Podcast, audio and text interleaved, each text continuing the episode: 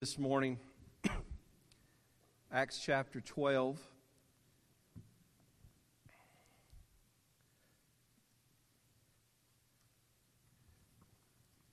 We're going to be focusing on verses 1 through 23 today, and we'll look at the text throughout the message. And just for context's sake, we want to read verse number 5 and verse number 12, okay? Verse number 5 and verse number 12.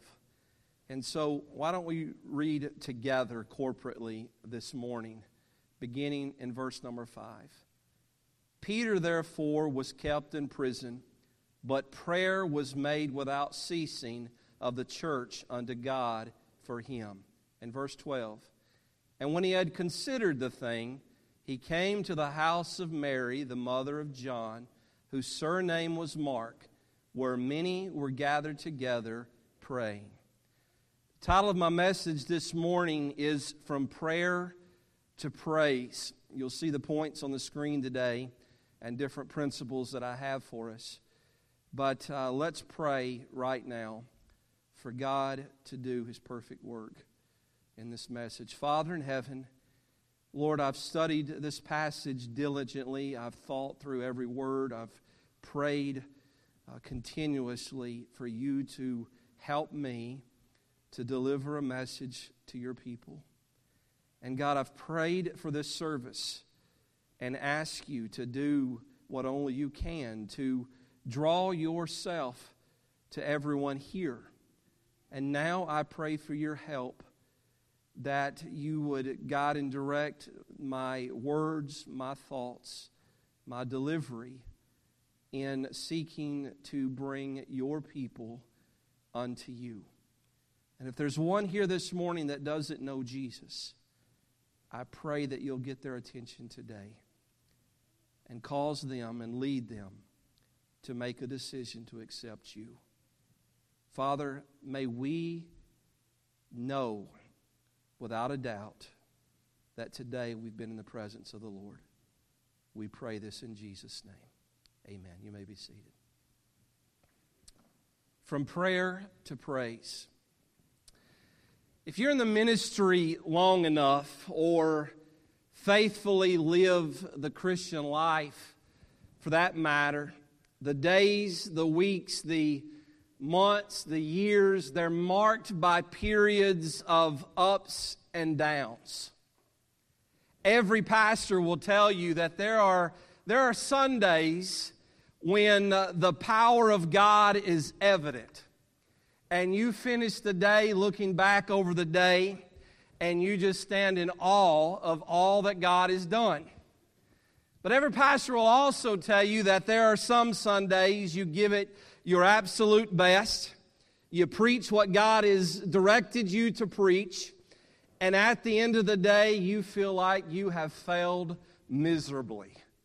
There is a common thought among preachers that we're praising God on Sunday and we're ready to quit on Monday. And that is one of the reasons why on social media on Sunday night, I post things that I'm thankful about for Sunday to encourage my own spirit. If not for everyone else, it's to think of the things that God has done and worthy of His praise. As we live out our Christian life, there are periods when we are filled with joy and we find peace in knowing that we're walking close to the Lord. You read your Bible and it's as if God is sitting in the chair next to you and He has His arm around your shoulder and He is drawing you close and He is speaking directly to you. And there are times when you are praying, and I'm going to tell you something, God is listening, and you get up, and it seems like God has already answered. He's ministered to your spirit, and you know that He is already at work. But there are also times when you read the Bible, and it's as if God has gone silent. And there are times when you pray, and it's as if God is a million miles away. As we go through the book of Acts, we should find considerable comfort that the ministry of the early church was also marked with ups and downs. They would deliver the message of the gospel wherever they went. And we read of how God blessed with incredible success. And at times they witnessed thousands at one time coming to trust Jesus Christ as their Savior. But then Satan and his crowd would always arise with persecution and suffering. But through it all, the church remained true and witnessed a faithful God bringing them through their trials victoriously. I want us to realize this morning that you and I, we serve the same God that Peter and Paul served. We preach the same gospel that witnessed thousands being saved. It's the same gospel we preach today, the same Holy Spirit that empowered those men seeks to empower us and use us in our generation. But it requires a people who are committed to see it through. It requires a people that despite the highs and lows, the ups and downs, the victories and sometimes the suffering and defeat, it requires us to be committed at whatever life throws our way. It requires people who are committed to pray and seek God's power and answers for their troubles. It requires people who refuse to quit. And we learn in the Bible, we find in the Bible that was written for our learning and our admonition, we find examples of such people who faced overwhelming odds and difficult trials and tribulations and personal struggles. They overcome them because of their faith in the Lord. As we continue through this book, we have witnessed the spread of the gospel. It began in Jerusalem. It went on through Judea and Samaria. And it's beginning to reach the uttermost parts of the world. In chapter 13, we're going to see Saul the saved become Paul the preacher. And throughout the remainder of the book, we see the historical influence of the gospel upon the world and people coming to Christ and churches being started as he was a man who God used to turn the world upside down. But as the gospel spread, the persecutions have become more and more serious. What began in Acts chapter 4 as simple threats. We tell you to not speak the name of Jesus. And then let the men go. And they continued to preach Jesus despite what everyone else had to say. Now has become murderous attempts to stop the lost from hearing the truth.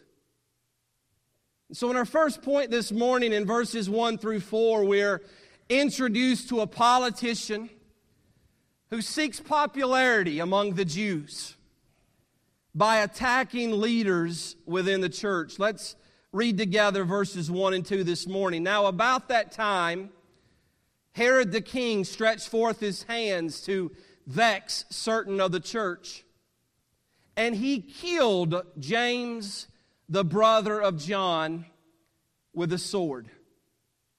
Now, Herod the king is by name King Agrippa I. He's the grandson of Herod the Great, who was king during the time of Jesus' birth and was responsible for sending his soldiers to murder every child 2 years and younger, hoping to expose of Jesus before his life really got started. This Agrippa is also the father of King Agrippa II, who we read about in Acts chapter 26, who after he heard Paul's testimony of salvation, he confessed the words, "Almost thou persuadest me to be a Christian." And Paul didn't stop there. He says, I don't wish that you're almost. He says, I wish you were altogether such as I am, to have the faith and to know that your sins are forgiven and on your way to heaven. When Agrippa's childhood friend Claudius became emperor of Rome, Agrippa I was named ruler of Judea and Samaria and other parts of Israel at that time. And in his attempt to attack the church in order to please the Jews, he set his sights on key leadership in the church. James was one of the big three. In Jesus' ministry, he had the 12 who followed him, but he often brought Peter, James, and John with him for particular ministry, such as raising the young maid back to life, or in the Garden of Gethsemane, he took them with him a little further. James was the brother of John,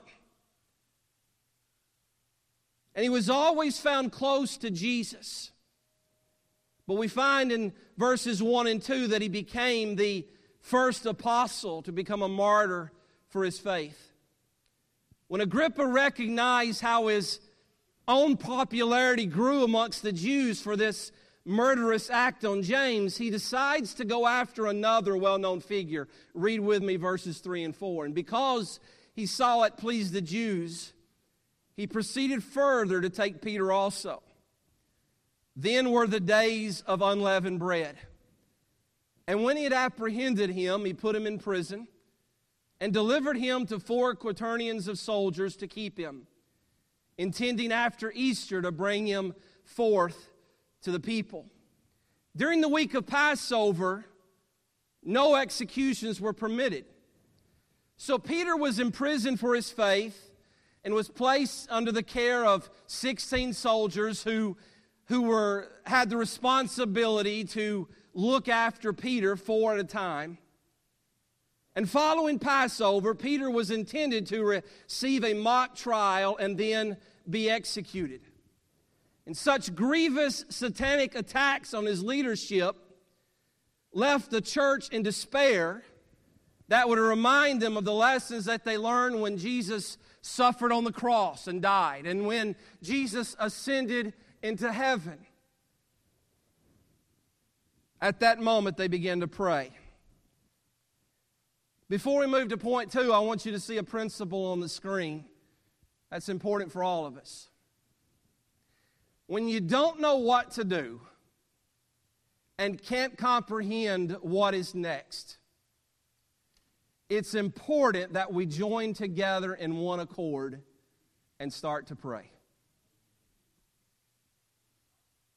We don't always know what's coming next, and we don't always know what to do, and sometimes there are things that are absolutely beyond our control.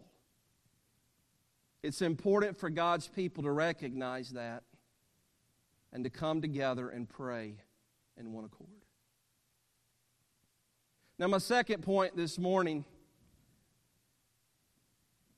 I want you to see on the screen in verse 5 and 6, and that is this: the persistent prayers of a pleading people concerning Peter's plight. Say that 5 times. I don't want you to forget it.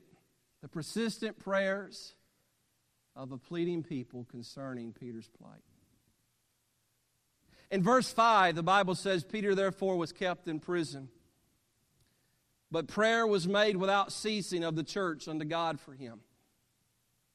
And when Herod would have brought him forth the same night, Peter was sleeping between 2 soldiers, bound with 2 chains, and the keepers before the door kept the prison. I quote E.M. Bounds from his book, The Weapon of Prayer. He writes, prayer affects 3 different spheres of existence: the divine, the angelic, and the human. It puts God to work, it puts angels to work, and it puts man to work. The church knew that the situation concerning Peter, and therefore the local church in general, was desperate. They knew that nothing could be done except God should intervene. So they prayed nonstop as a church for God to act. And by doing so, they laid hold on scriptural promises, such as those found in Jeremiah 33, verse 3, where the prophet writes, "Call upon me, and I will answer thee, and I will show thee great and mighty things which thou knowest not." Psalm 50, verse 15, "Call upon me in the day of trouble, and I will deliver thee." Isaiah 58, verse 9, "Then shalt thou call, and the Lord shall answer. Thou shalt cry, and he shall say, Here I am." Jesus' own Sermon on the Mount, found in Matthew 7, verses 7 and 8, "Ask, and it shall be given you. Seek, and you shall find. Knock, and it shall be opened unto you. For everyone that asketh receiveth, and he that seeketh findeth, and to him that knocketh it shall be opened." So the people began to pray without ceasing. And it's interesting that the man that they prayed for, even though he was in prison, Steve, was sound asleep. When I was pastoring in Georgia, I was preparing for this message. I recalled a particular Wednesday night. We just wrapped up the service, and I had some things going on afterwards, and I got home about 9 o'clock that night. And as I walked in the doorway, my pastor sent me a text, and it said two words, "Pray now."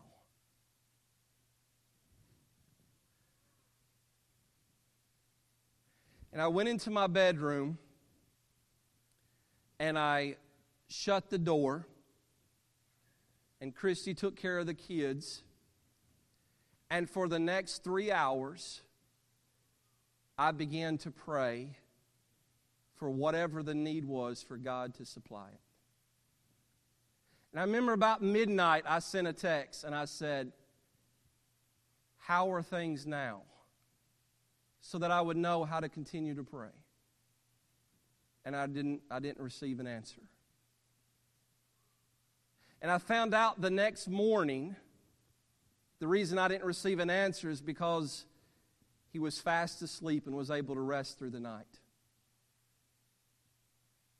And God used that moment to encourage me, because it was a great honor for me to pray, labor in prayer while he slept. Are you with me? There are times when people just need you to intercede to God on their behalf. And you don't have to know the answers. You may not know exactly what to pray for, but we're praying to a God who knows the answer. Peter was in a dire situation. Herod had already proven that he was willing to kill. And the church already knew that if God didn't act, they would also lose Peter, a great leader in the church, one that they all admired and looked to, and one that had greatly ministered to them. They knew that God needed to act. But God gave him peace and rest. And I cannot tell you how many times where my own spirit has been troubled and I have faced difficult things, and suddenly somebody sends me a text that says the words, "I don't know why, but God is impressing upon my heart to pray more for you today." And how that picks up my spirit, and know that not only you're praying, but to know that God is working, because he is moving people to pray when I haven't even asked them to. The church couldn't break Peter out of prison.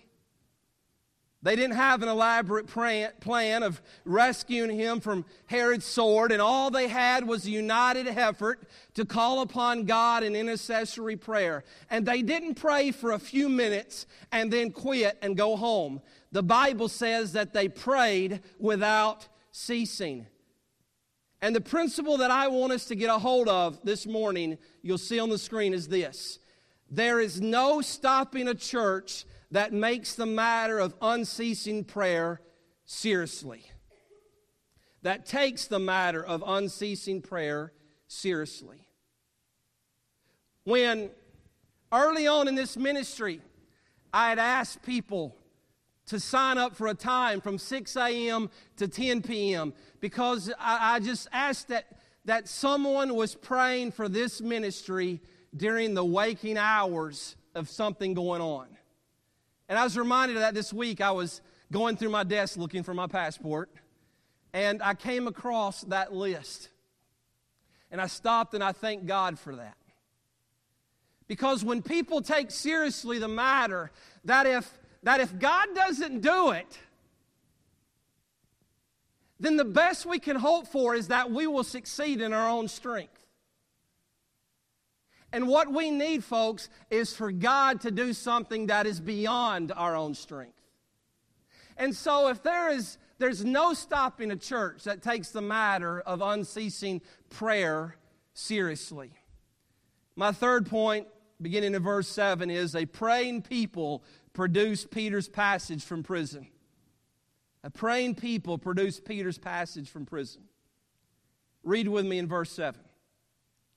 And behold, the angel of the Lord came upon him, and a light shined in the prison, and he smote Peter on the side and raised him up, saying, Arise up quickly. And his chains fell from off his hands. And the angel said unto him, Gird thyself, and bind on thy sandals. And so he did.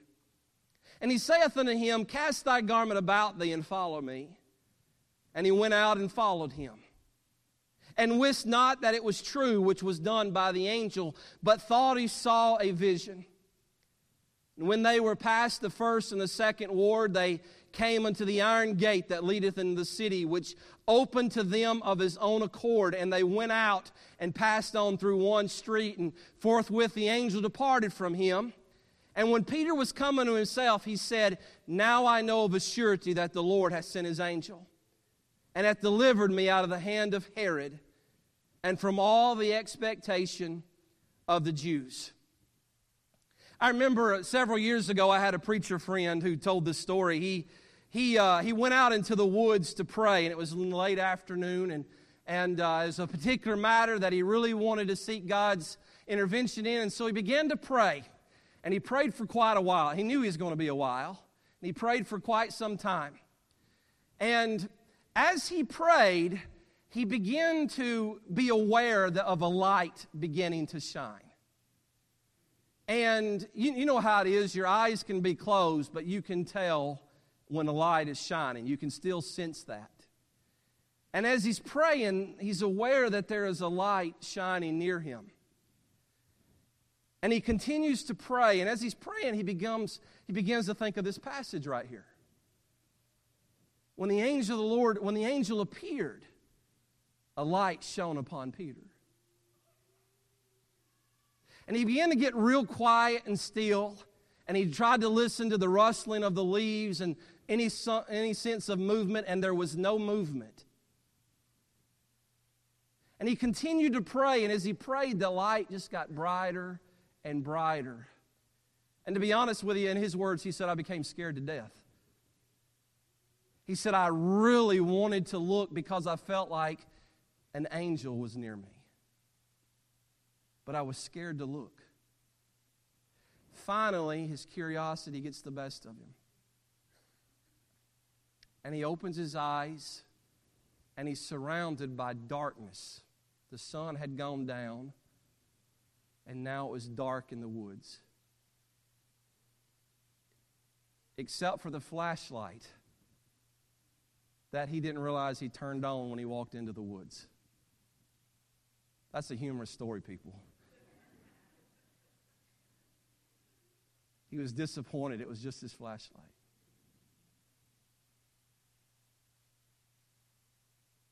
Peter, however, didn't wake up to a flashlight. He woke up to an angel who drew near. Suddenly, the chains fell off without the use of a key. and the angel could walk right into a fortified prison cell and back out without anyone knowing, because he was a ministering spirit sent from God. He could remove Peter's shackles in an instant. But in verse number 8, he made Peter put on his own clothes, put on his own shoes, and put on his own coat, and instructed Peter to follow him. And I want you to see on the screen this principle. Even when miraculously answering our prayers, there are some things that God leaves for us to do ourselves. Peter could take care, the angel could take care of the chains. The angel could take care of the iron gate. The angel could take care of the soldiers. But you got to put your own clothes on. You got to put your own shoes on. And you got to get your own self up. And you got to make the decision that I'm going to follow God today. He's not going to do that for you. He can take care of all the other things. But you got to make a decision to get up and walk on your own. In verse number 9, Peter followed the angel out, but the whole time he thought he must have been dreaming. In verse number 10, they made it past the first and second ward of prisoners and came upon an iron gate. I used to do this, used to prank my children. They thought I was so cool and could do impossible things. We'd walk into Walmart or a grocery store, and as we walked to the grocery store, I would tell my little boys, I said, boys, watch this. And I'd walk up to the door, and I'd say, open, and the door would open. And they thought, Dad, that is awesome. And I said, listen, the same power in me is in you. Well, why don't you try it? And they walked to the door, and it opened for them, and they just blown away by that. Listen, before electricity and before motion sensors, there has always been the power of God. And Peter and the angel, they approach a big, heavy iron gate that was closed, and the Bible says it just opened for them. And they walked out into the street. When they reached the street, the angel departed in an instant, because Peter was now free. And he could go the rest of the way on his own. In verse 11, Peter was wide awake and aware of what just had taken place. And he knew that the Lord had sent his angel and delivered him. Now, years ago, and this story is not humorous.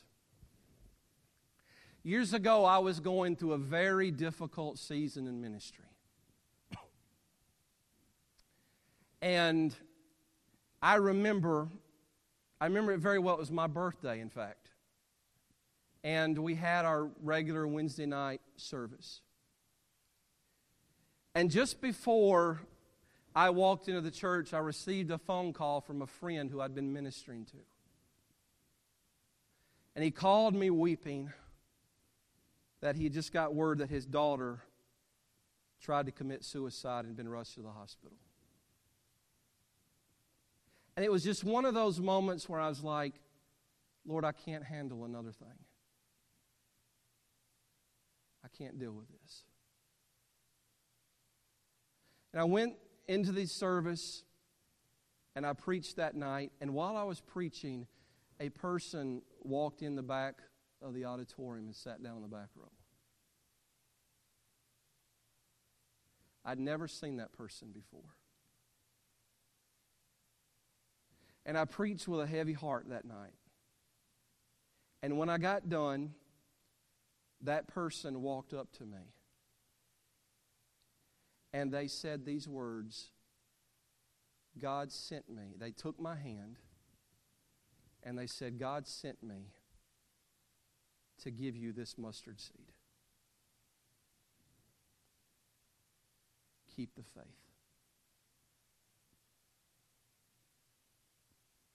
And left. And I never saw that person ever again.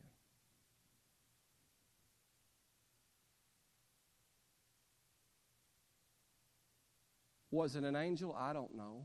Was it just, I don't know what it was, I don't know if it. I don't know who it was. I don't know if they were crazy or if they were of God. What I do know is this. I was hurting and I needed something. And God sent it to help me.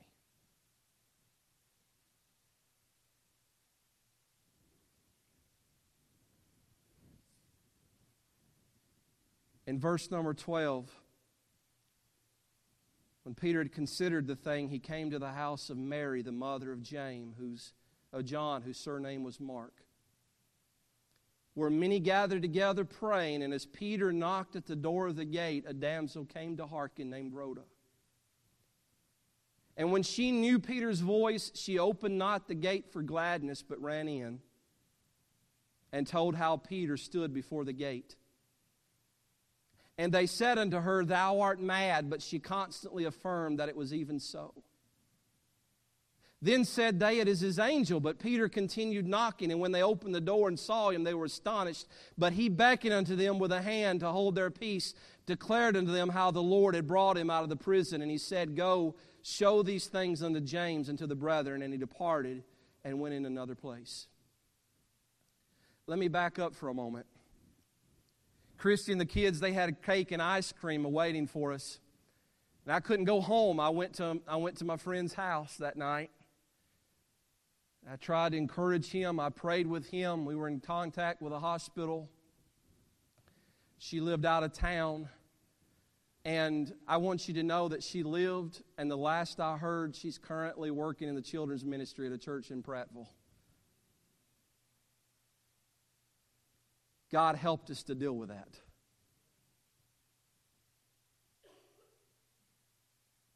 Peter didn't have a way out. The people didn't have a way out. But what they did have, they had prayer. And I don't know what they prayed for, okay? Sometimes we don't know exactly what to pray for. And maybe they were praying for Peter's comfort while in prison. Or maybe they were praying for courage for him in facing his death. Or maybe they were praying that he would keep his testimony in the midst of such a trial and not lose faith.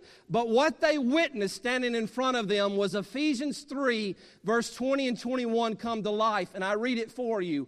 Now unto him that is able to do exceeding abundantly above all that we ask or think, according to the power that worketh in us.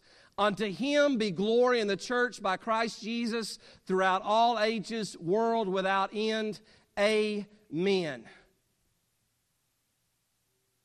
Peter goes to their house. Why? I don't know. I don't know why he chose to go to that house, but he went to that house, and there they were praying, and he knocked on the gate.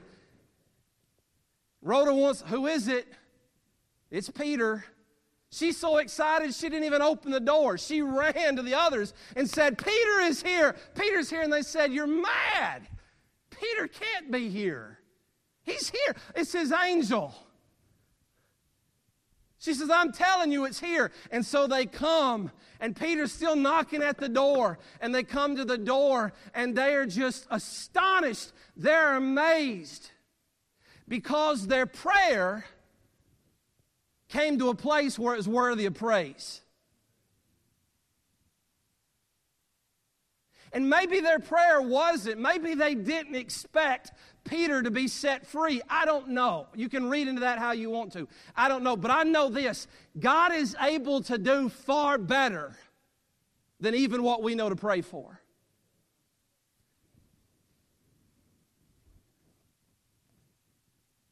Peter testified unto the church how God had delivered him. That's why sharing a testimony is important. That's why sharing an answered prayer is important. That's why sharing a praise is important. Because it encourages and ministers to others, and it helps us to know that our prayers are answered. And they were a church that went from being prayerfully concerned to being astonished with news worthy of praise. And I want to give us this one more quote. A praying church will become a praising church. As we see God answer our prayers, it gives us reason to praise God. And we ought to be just as quick at offering reasons for us to praise the Lord as we are asking for prayer requests. God, give us a praying church that never stops praying. Now, in our final point, the Lord returns us to Herod Agrippa. He had sought to vex certain of the church because it pleased the Jews, and he was a man who sought praise for himself. In verses 18 through 23, we see the praised politician who perishes. Now, as soon as it was day, in verse 18, there was no small stir among the soldiers, what was become of Peter. And when Herod had sought for him, he found him not. He examined the keepers and commanded that they should be put to death. And he went down from Judea to Caesarea and there abode.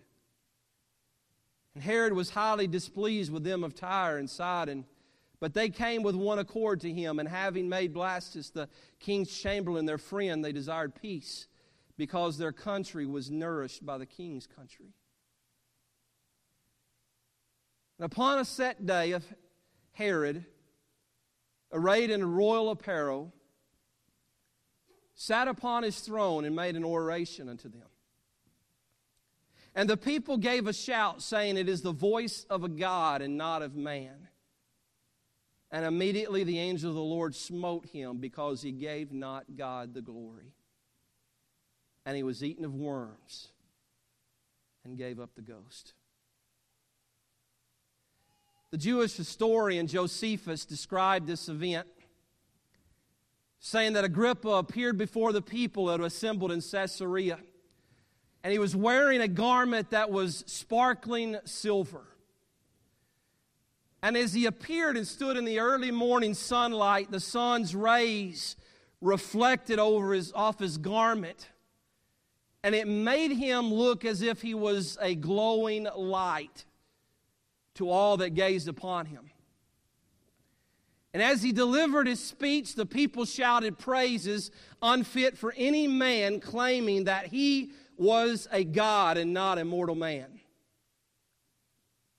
And immediately, he was overcome by a pain in his stomach that crippled him.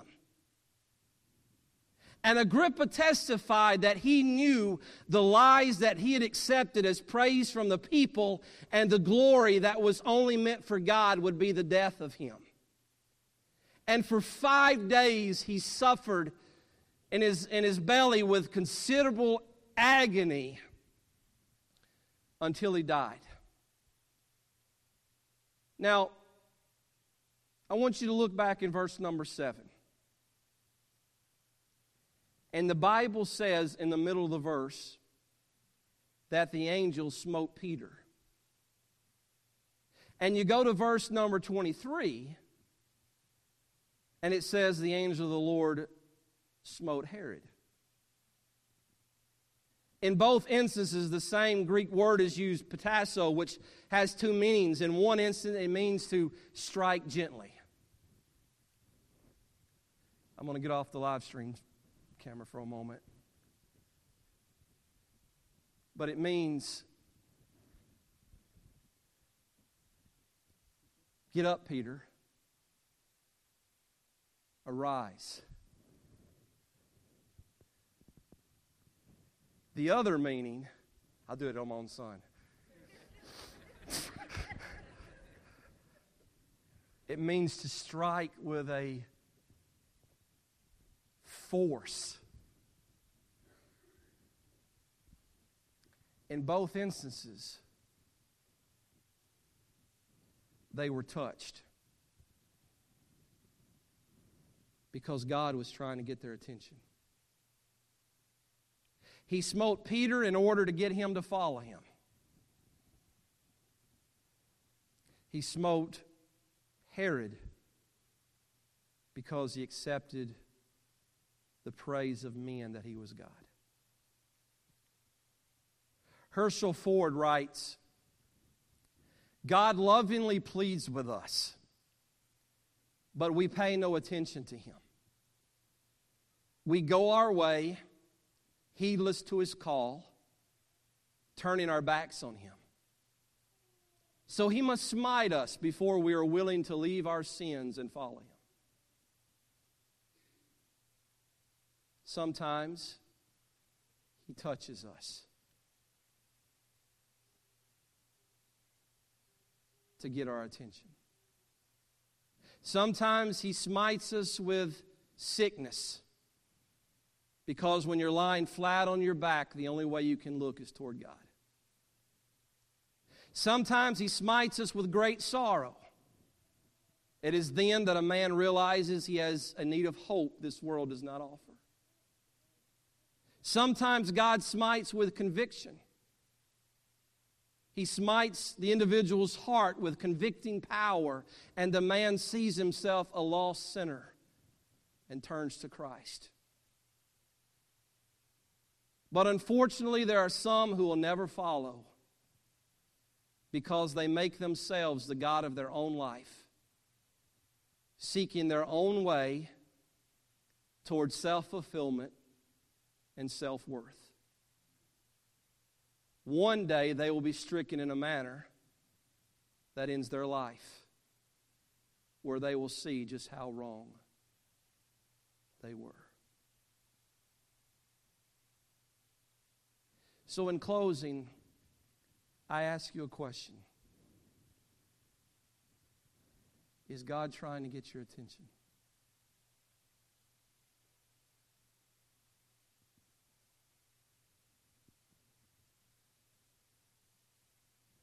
Is God coming along and nudging you, saying, I'm here, follow me? Is God using trials, troubles, even suffering,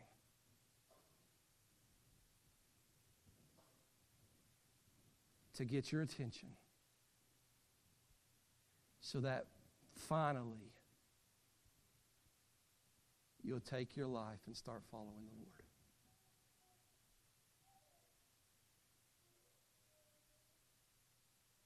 If you're here this morning, you don't know Jesus Christ. What does he have to do? What does he have to do to get your attention? Some people come to Christ after they have the death of a loved one. Does he have to do that to get your attention? What does he have to do to get you to come to him? Some people live their life spiritually, and they're only half in.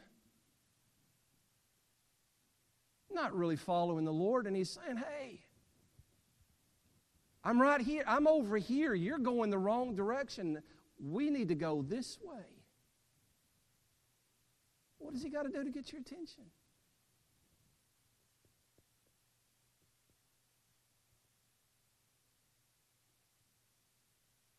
Make a decision today. I'm going to get saved today. Make a decision today. I'm going to follow the Lord today.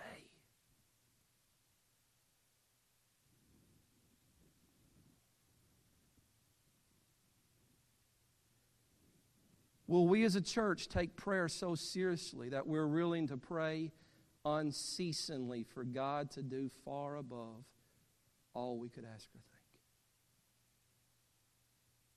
That throughout the hours of the day, someone is always calling out to God.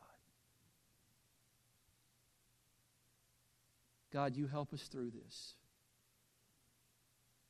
You help us with what we're facing. God, you get the victory. God, give us an incredible church service. God, help Pastor Ricky preach as if he'll never preach again. And will we seek to praise God publicly for our deliverance? Social media is going to love me. But you know what I'd love to see? I would love to see social media flooded with testimonies of how you were delivered from your sins. Imagine how that would affect people's lives.